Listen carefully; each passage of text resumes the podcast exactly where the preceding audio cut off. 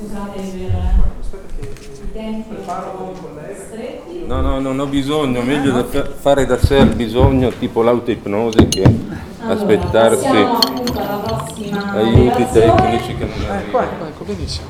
Niente, ipnosi e neuroscienza alle sette e mezzo di sera è veramente un mattone sulla testa. Allora, eh, io ho moderato convegni, so eh, che è drammatica la situazione in cui sforano tutti, l'ultimo... Alla Ce fine dei conti eh. io vi do- mi do un obiettivo del 10 minuti massimo di intervento.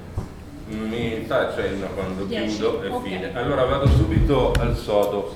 Fondamentalmente vi dico che cos'è per me il grande messaggio che le neuroscienze oggi danno e possono dare in termini di utilità pratica clinica nell'ambito dell'ipnosi e della psicoterapia ipnotica che è questo discorso molto semplice. Siamo come esseri umani un insieme di sistemi, un sistema di sistemi assolutamente interconnessi tra di loro non soltanto per certe affinità elettive ma soprattutto per delle connessioni fisiche che piano piano vengono scoperte e messe in luce. Eh, chi si è occupato nell'ambito psicologico delle emozioni oggi ha tutti i correlati neurobiologici dei processi emotivi, dove l'amigdala ha un ruolo fondamentale, ma non solo. E allora vediamo che questo sistema delle emozioni, alla fine dei conti, non possiamo spezzettarlo e dire, beh, io psicologo mi occupo della mente, il medico si occupa della cosa fisica, perché fondamentalmente, fondamentalmente quando facciamo induzioni cambiamo i parametri fisiologici e vitali delle persone. Dovremmo, secondo me, già da bambini rimetterci a iniziare a conoscere come funzioniamo, come funziona il corpo umano, perché il discorso mente-corpo basta, roba del 600, noi l'abbiamo superato considerato il fatto che nel 2015 ricercatori dell'Università della Virginia hanno scoperto una cosa che può far buttare via tutti i vecchi manuali di neuroscienze hanno scoperto che il cervello e il sistema immunitario sono connessi direttamente da vasi, da vasi linfatici ed è stato pubblicato su Nature, potete trovarlo. E allora vedete che prima l'ipotesi del ponte o del passaggio delle informazioni dal mentale al sistema immunitario poteva essere un'ipotesi, adesso hanno scoperto che ci sono dei vasi che connettono questi due sistemi. Avevamo come brain factor intervistato il ricercatore Antoine Louveau sulla cosa, trovate tutto su in rete.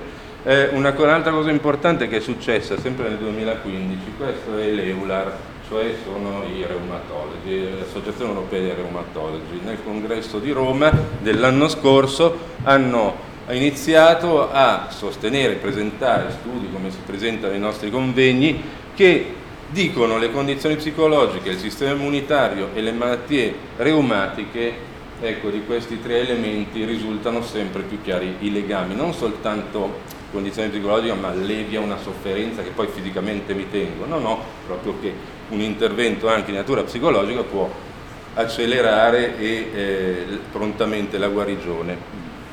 Sintetizzo davvero per sommi capi.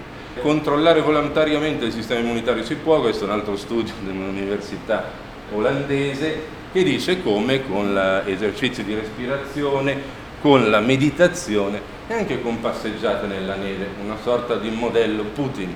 Nel 2010 mi avevano chiesto un'inchiesta per avvenire sul discorso se la preghiera, la meditazione e tutte queste modalità proprio potessero essere interessanti ed aiuto proprio nell'accelerazione del processo di guarigione delle persone, ovviamente assistite nell'ambito medico, tanti preamboli non li faccio perché non abbiamo tempo, ma è ovvio che se la condizione medica ci sono i medici che gli fanno dietro, però anche il pregare, meditare e guarire, australiani, c'è una caterva di studi di australiani, canadesi, americani su questo discorso e anche questo è efficace. Chi fa ipnosi, tipo io cito questo Torem perché eh, è da sempre che sta dimostrando con degli studi che insomma, la condizione ipnotica nel trattamento dei disordini autoimmuni è efficace, funziona. Di solito cito Candel perché è il più diffuso, ma questo è il PARPS, è un altro manuale di neuroscienze di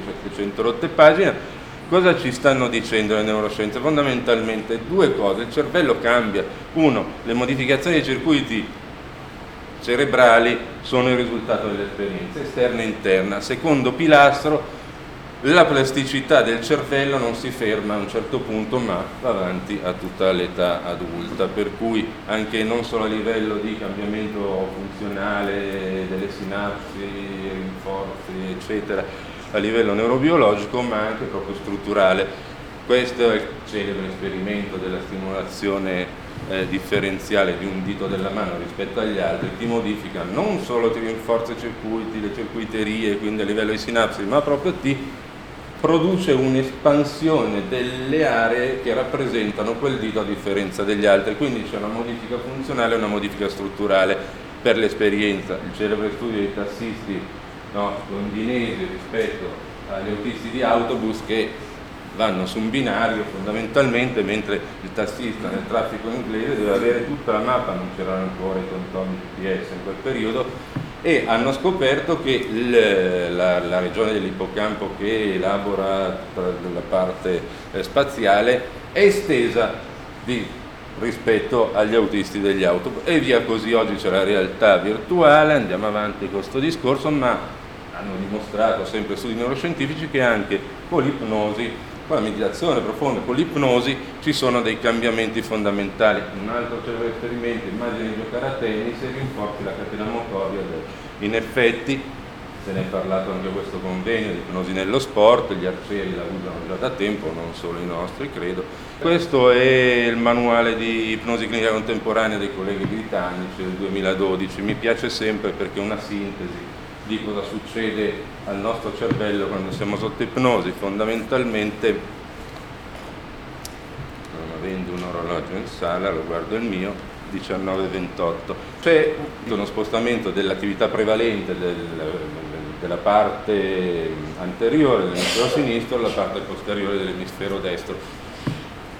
Per sommi capi può starci bene questo, ma se volete andare a vedere anche qua online è di ieri, perché luglio 2016 è ieri, questo studio di David Spiegel di Stanford che dice che cosa accade nel cervello. Sotto ipnosi, lui ha studiato 57 persone altamente ipnotizzabili, non è caso nostro quotidiano i pazienti che uno è bravo, l'altro meno, però nell'ambito della sua ricerca ha dimostrato eh, la correlazione tra i fenomeni, tra i fenomeni fondamentali principali dell'ipnosi e cosa accade a livello proprio di eh, cambiamento, a livello di connessioni, di attivazione delle varie aree col neuroimaging, questo ve lo trovate e non stiamo. Voglio spezzare il bastone della nostra ignoranza con un'ultima cosa, questo è il dottor House.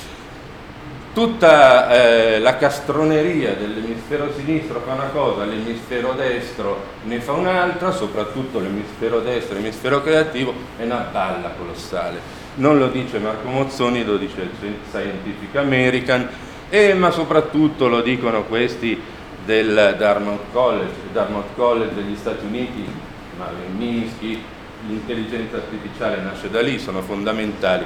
Ecco che hanno trovato, anche qua con neuroimaging, che le, le aree che si attivano in un momento di creatività eh, massima che poi creatività, immaginazione, tutte queste fenomenologie alla fine sono la stessa roba, sono tantissime e parlano di quattro emisferi, anche due emisferi del cervelletto, che noi il cervelletto non abbiamo mai considerato se non nell'ambito neurologico, neuropsicologico, il Parkinson e via dicendo. Fine del discorso. Ho finito con una citazione di Ratzinger, perché a me piace molto, la strada per la Luna è più facile da trovare che la via che conduce l'uomo a se stesso, Joseph Ratzinger 1971, su Marte, so se ci arriviamo.